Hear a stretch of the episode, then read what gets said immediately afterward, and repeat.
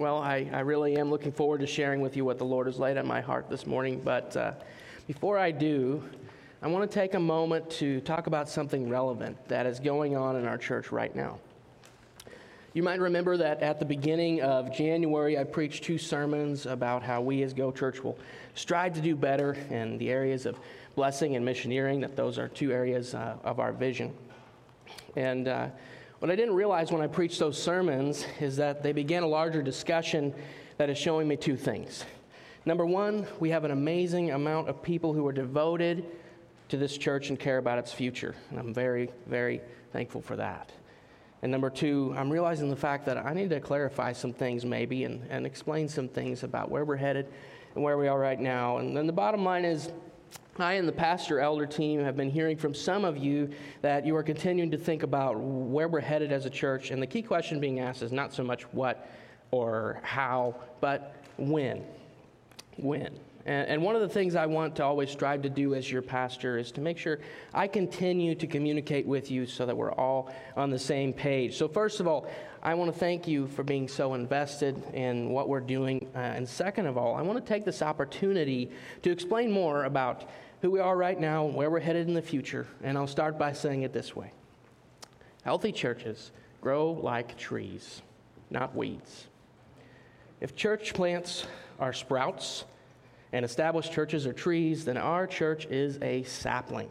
We're in the process of growing up from being a church plant into a fully established church. Now, in order for a sapling to grow into a full sized tree, it's going to continue to need everything the little sprout needed to survive. Right? It's going to need sunlight, it's going to need soil, it's going to need water, carbon dioxide, but the most important and vital ingredient is time. A weed can grow overnight, but healthy trees take many years to grow, and churches are no different. Around two years ago, our home builders took tree saplings from somewhere else and planted them in front of our houses on our street. Within a year, almost all of the saplings died, including the one in my front yard. Yeah, I was, I was pretty upset about it. I was like, okay. I mean, it got to the point where it was so dead, I had to remove it. It was making the house look not good. I mean, it was, it was a sight to behold. But I, I, I couldn't figure it out because we, we took care of it. Like, like we watered it three or four times a day. I mean, I had the sprinklers going and, and everything and trying to do everything right to take care of this tree and bring it back to health, but it was just, it was just gone. It was just a goner.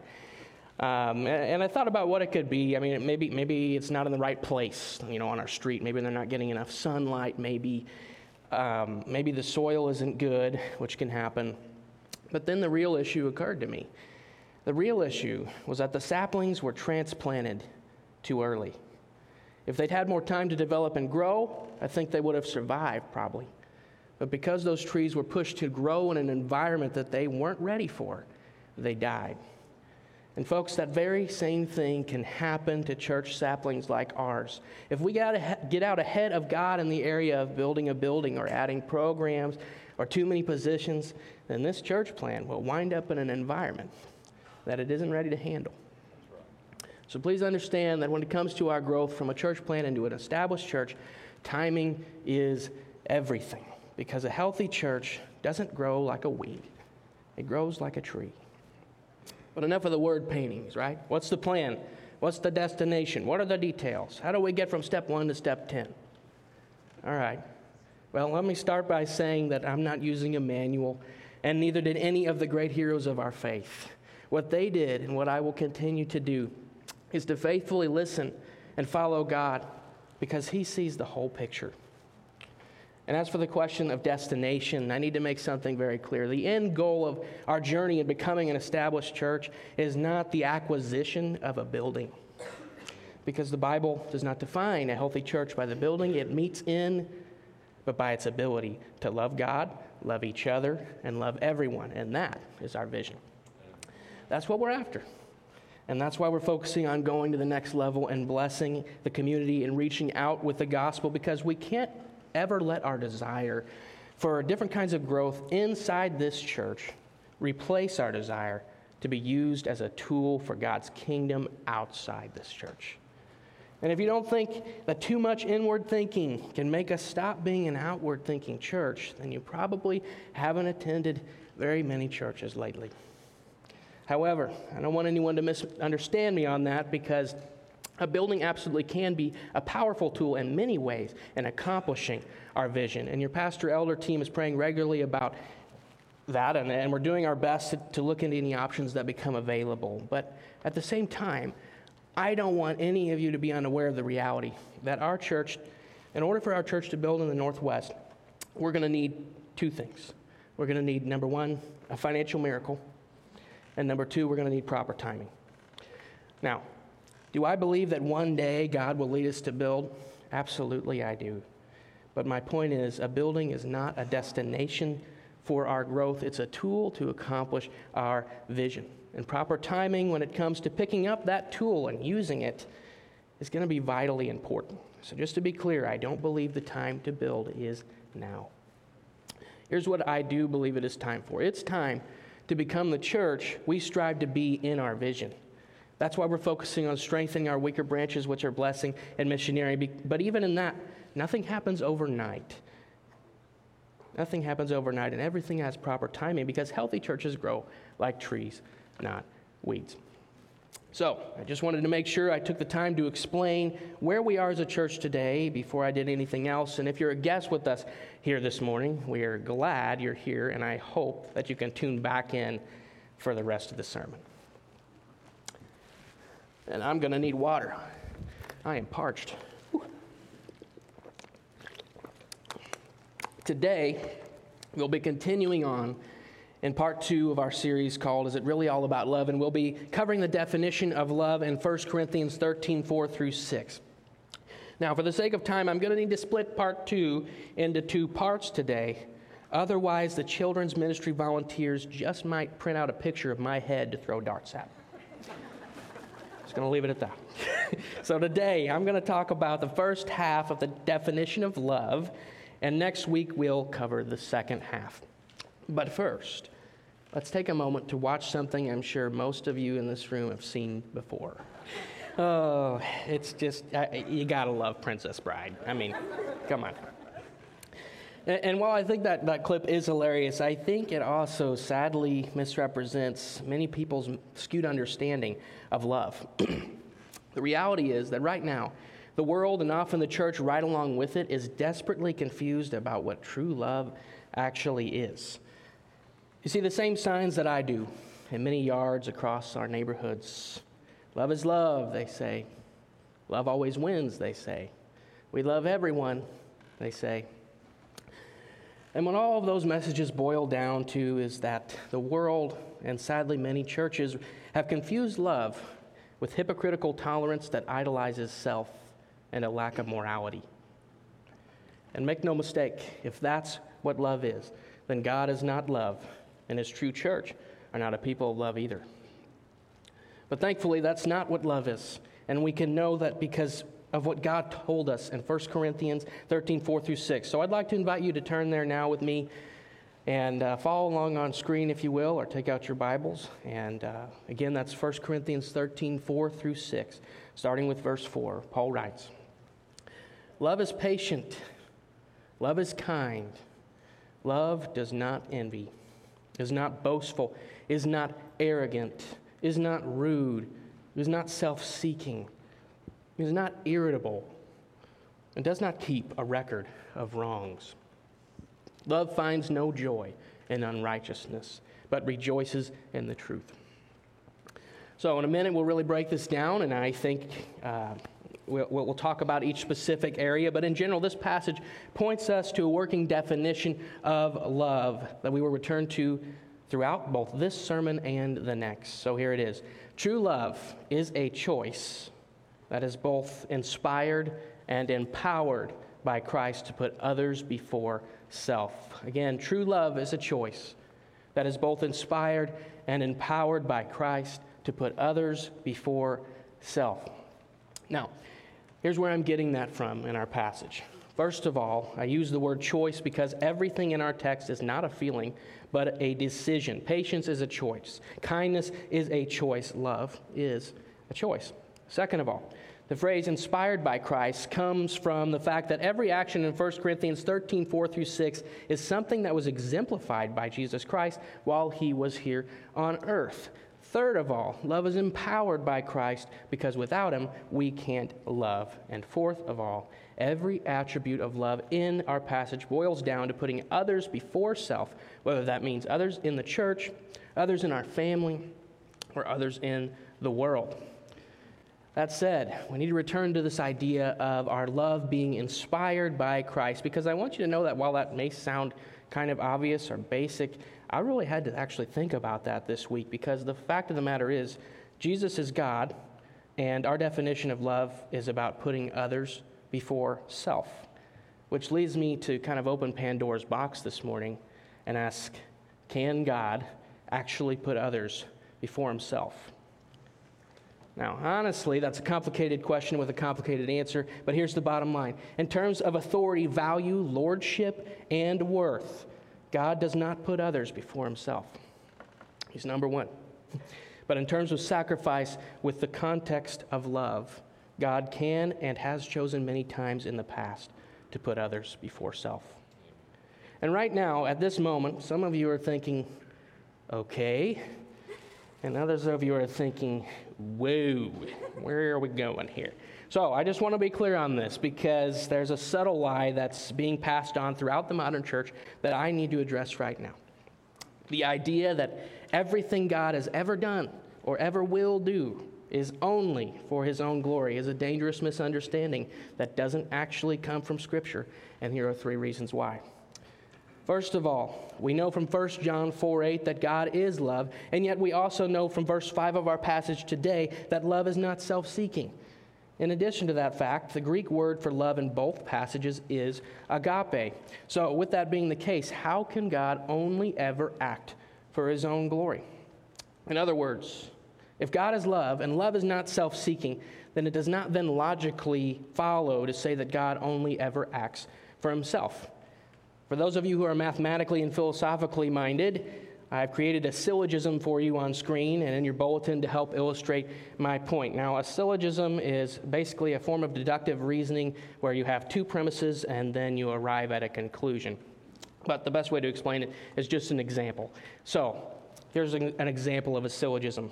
Okay, you've got the premise all frogs are amphibians. Okay, you got another premise all amphibians can live in water and on land.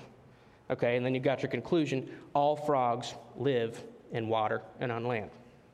So, in the same format, God equals love from the Bible, and love is not self seeking from the Bible. Therefore, God cannot equal only self seeking. So, that's the first issue with the popular misunderstanding that God only ever acts for his own glory. The second issue is this if God only acts for his own glory, then why does Romans 8:17 say that if we suffer with Christ, we will also share in his glory? A God who only cares about his own glory wouldn't share it. Third of all, how does the gospel only bring glory to God when our belief in it grants us eternity, an abundant life, salvation from hell, and rescue from sin? Last time I checked, all of those things benefit us and not just God. So I say again, the idea that everything God has ever done or ever will do is only, keyword only, for his glory is a dangerous misunderstanding that doesn't actually come from Scripture.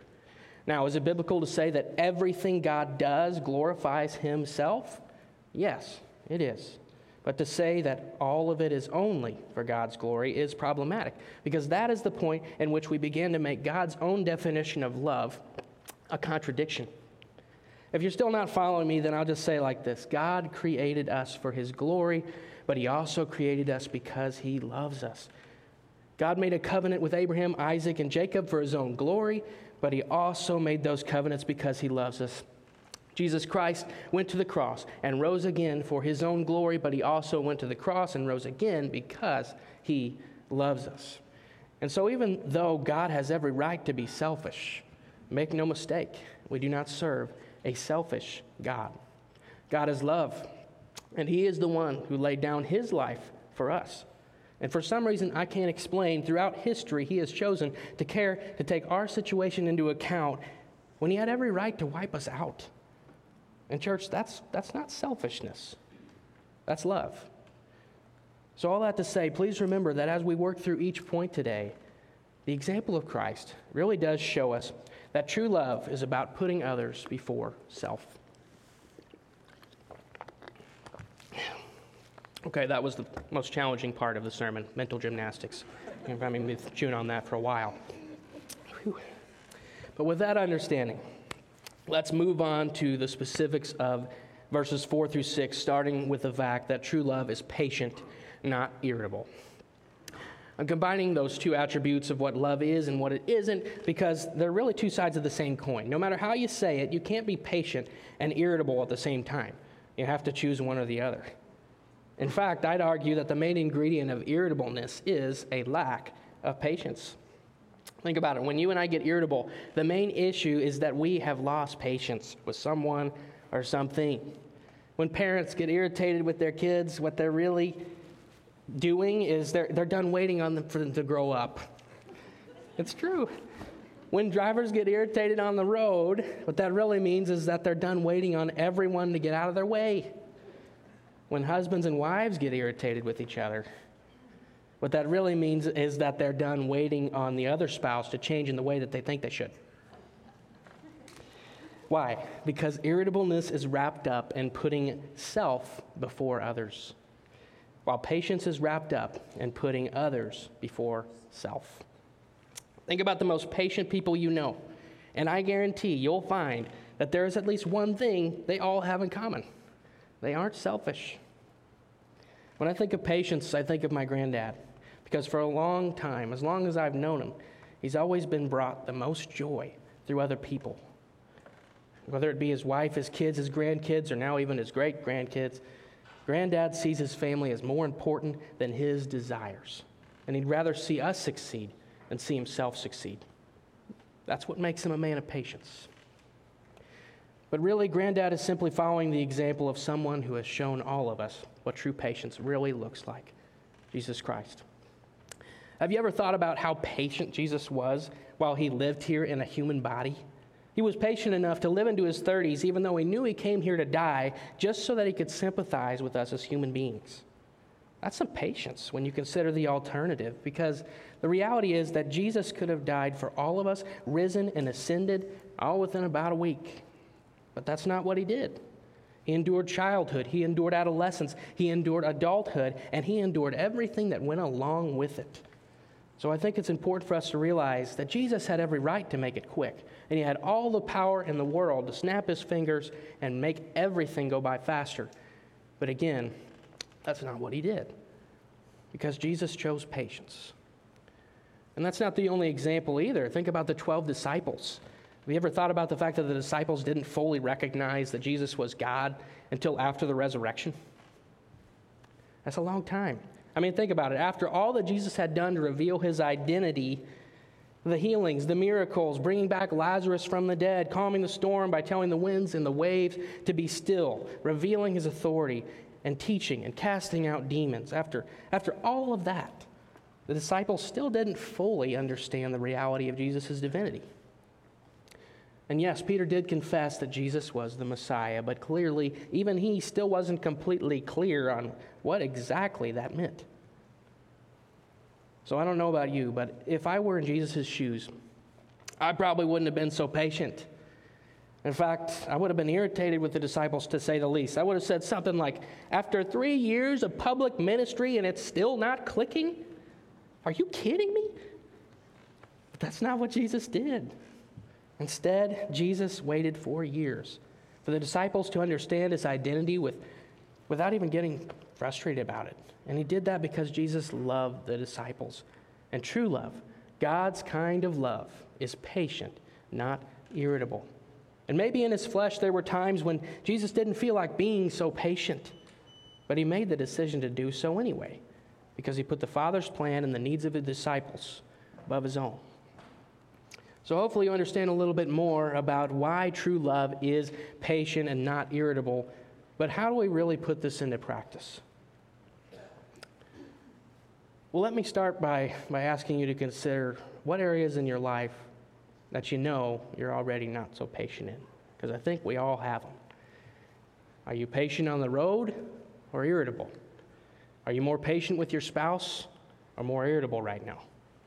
What about your kids, your parents, your boss, your customers, lost people, liberals, political people? People who park three cars on the street in front of your house when they have two spots in the driveway and two spots in their garage. Okay, okay. I got a little bit too much into that. That last one is me just calling myself out more than anything. but the reality is, church, that if we have areas that we're more irritable than patient, then those are the same areas that we're lacking in true biblical love. Those are the same areas that we're still putting ourselves above others. And the only way we're going to turn it around is to look at the example of Jesus and ask the Holy Spirit to change our hearts because true love is a choice that is both inspired and empowered by Christ to put others before self. That said, there's more to true love in our passage today than patience because true love is also kind and not rude, which is the second point in your bulletin today. The word kind is another one of those words that has been defined in so many ways that it has almost lost its meaning. What, what is kindness? Is it being nice and polite or having grace on someone? Is it an act of service or is it all about saying the right words? Or is kindness all about tolerance and inclusion? If we look at the world, we're just going to continue to get more conflicting answers. But if we look to the example of Jesus, we can find truth. The fact of the matter is that Jesus himself said that a lot, he said a lot of things that people certainly wouldn't call kindness today. He called the Pharisees a brood of vipers and whitewashed tombs. That's pretty extreme. And the way he taught and called people to repentance was shockingly confrontational a lot of times. So, with that, we need to understand two things. First of all, there are times when carefully chosen strong words are the kindest thing that you can do for somebody else.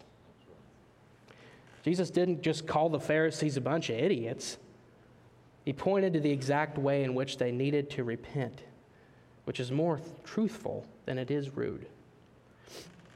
In other words, Jesus was not necess- being unnecessarily offensive just because he felt like it, but in his harsh words, he was actually showing the Pharisees kindness. It reminds me of the way Scripture speaks of the kindness of God in Romans 2 4, which says that God's kindness is intended to bring us to repentance. I believe that's exactly what Jesus' intention was with the Pharisees to bring them to repentance. Second of all, there are times when refusing to be adequately harsh with someone else is actually being unkind to everybody else. The Pharisees were the religious leaders of the Jews. If Jesus hadn't called them out, it wouldn't have been kind to those who were blindly following their leadership. So, with the understanding that Jesus wasn't always nice, what does it mean to be kind, and what does it mean to be rude in the Bible? I'll just put it like this To be kind is to speak and act in a way that shows you ultimately value others, and to be rude is to speak and act in a way that shows you ultimately don't. Again, to be kind is to speak and act in a way that shows you ultimately value others, and to be rude is to speak and act in a way that shows you ultimately don't. Fact of the matter is, Jesus was harsh with some and he was gentle with others. But in every case, Jesus' words showed that he actually valued everyone. That said, it's one thing to look at Jesus' example and quite another to actually apply it in our own life. So, how can we be kind and not rude? Well, with the exception of a few of you, most of us think we're pretty kind right up until the point in which something upsets us. Then everything can change very quickly, can it? For example, how do you respond when a restaurant doesn't get your order right? Or the car in front of you is barely moving and you are in a hurry? How do you react when you, you pay a lot for something and the product you receive is underwhelming and overpromised? Do you throw kindness out of the window in those situations? Or are you determined to not let yourself be rude?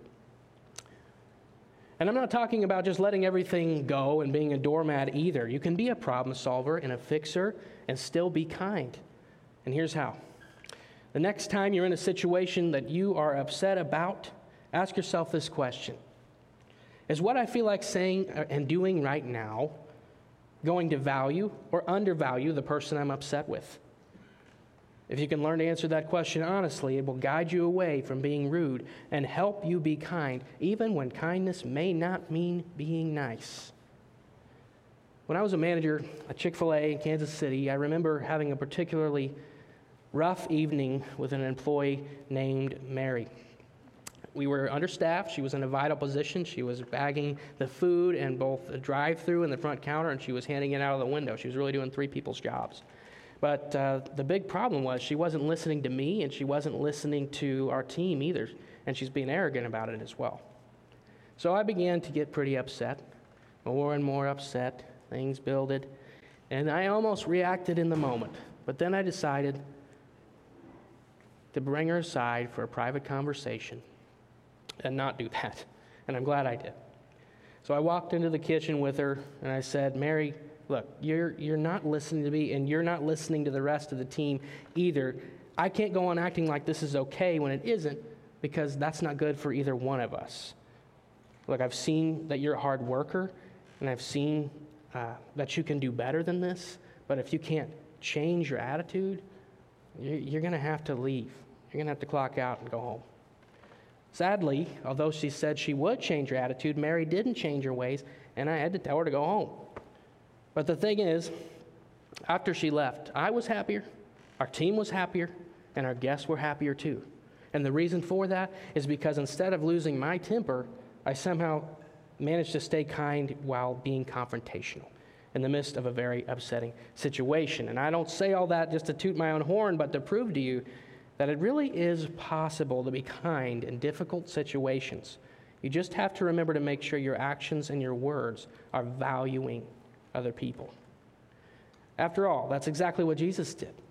But you're not going to be able to do it without his help because true love is a choice that is both inspired and empowered by Christ to put others before self. The final point from our passage this morning is that true love is content, not envious. Now, you won't find the word content in our text today, but it does say that love does not envy, and the exact opposite of envy is contentment.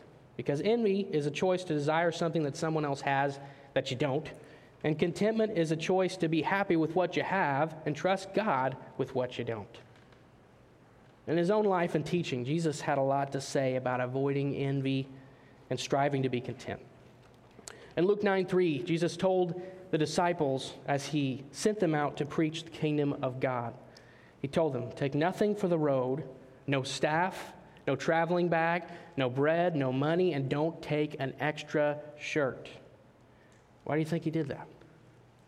Because he was trying to teach them that God would give them everything they needed, and that the content mentality is the exact opposite of the envy mentality. Another place we can see that is in Jesus' response to the devil's temptation in Matthew 4 1 through 4.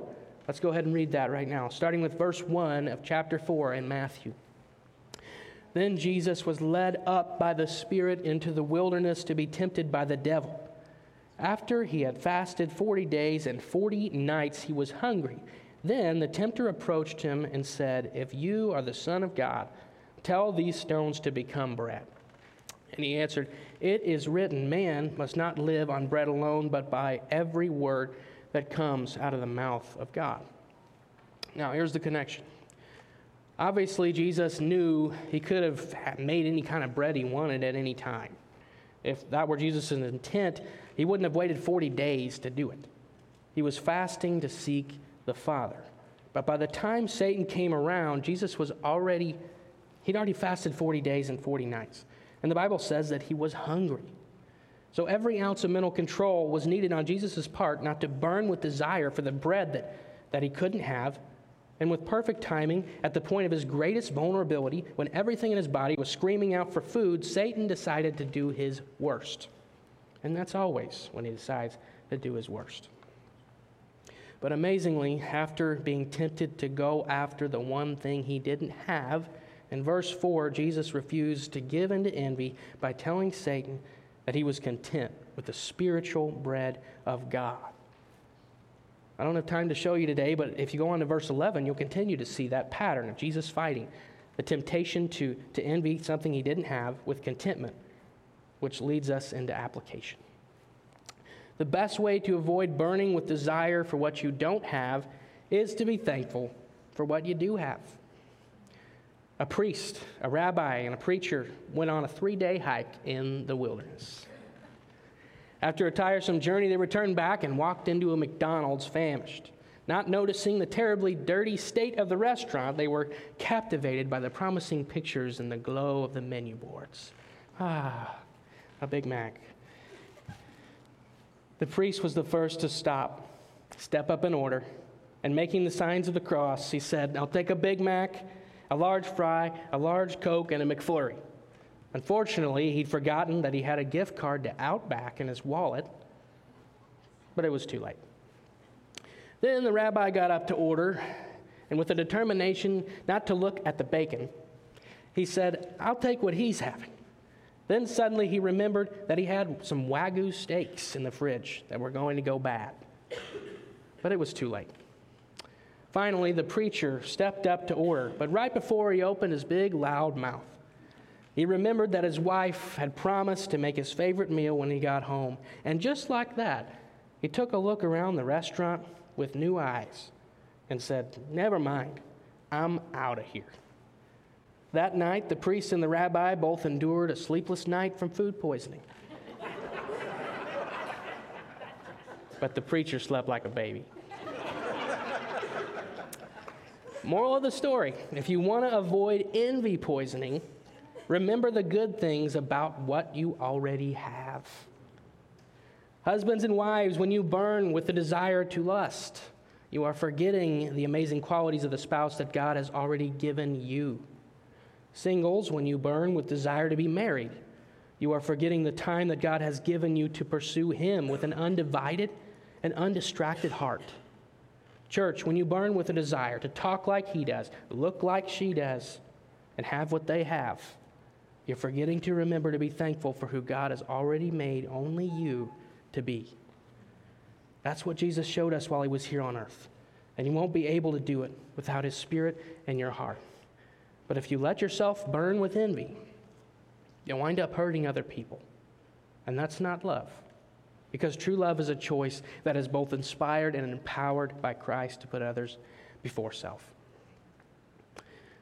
Today, we've learned how that is true in three ways. First, true love is patient, not irritable. Second, true love is kind, not rude. And third, true love is content, not envious.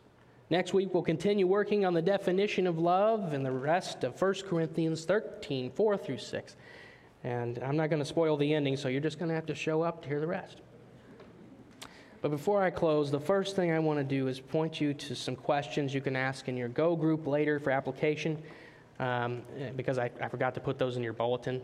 So if you have a pen with you, just write them down or try to remember them if you have Go group tonight. But here they are. Number one, these are questions you can apply from the sermon throughout the week. Number one, what is one area where you need to work on practicing true love as the Bible defines it? And number two, what will you do to make the change? The second thing I want to say is if you wound up here in a seat and you don't even know if you know Jesus, you don't even know maybe even why you're here, but somehow you're here, I want to give you an opportunity right now um, to respond to the gospel. And uh, we, we use that word a lot in, in, churches and, and conversations, and we have a lot of Christianese words um, that sometimes we don't define. So I just want to explain to you today that the gospel is the fact that it's the good news that Jesus Christ died on the cross and rose again for you. He died for your sins, He died to forgive you, and um, it's something that has to be accepted in a moment. It's not something that you can just kind of let hang there and just always be or say, I've always been a Christian. That's really, that's really not how it works. There's, there's a decision in a, moment in time. Um, so I just wanted to explain that this morning. And um, before we pray, I just want to give you an opportunity to, to respond to that. Um, so in a minute, we're going to have some, some folks in the back that you can come back and, and pray with and that can pray over you. And we're going we're going to have one last song. But before we do that, Let's pray. Lord, I just pray for anybody here right now that doesn't know you. We've talked a lot about love, and the truth is that, that you love them. You love people that don't yet know you, that don't yet love you, and you desire for them to come to know you. Lord, your word says that you're not desiring that anybody should perish. So Lord, I just pray um, for anybody in this room right now that maybe is close or has understood some things but doesn't understand it all, um, that they would just take a moment of faith right now, or that they would think about taking a moment of faith to believe that you really are who you say you are. You really did die for us on the cross. You really did forgive us. And you are the only way to be saved, believing in you. That's it. You're the only true love. You have shown us where it comes from, you have shown us what it means. Lord, throughout the week, for the rest of us who know you, I just pray that we would be able to put the things that we've learned from your word into application, um, to think about where we might need to do some work um, and, and what we're going to do about that, because your word is clear on the balance that you help us as believers, that your Holy Spirit is in our hearts, but that also our diligence is required, that we need to, that we need to try. Um, and, and so, Lord, I just pray that you would help us think through how we could be further sanctified to become more like you in the area of love. And all these things I ask in Jesus' name. Amen. Thanks for listening to Go Church's weekly sermon podcast. If you enjoyed the sermon, be sure to rate and review us. If you want to learn more about the ministry of Go Church or catch up on previous sermons, check out our website, www.gochurchpnw.com. You can also connect with Go Church on Facebook and Instagram.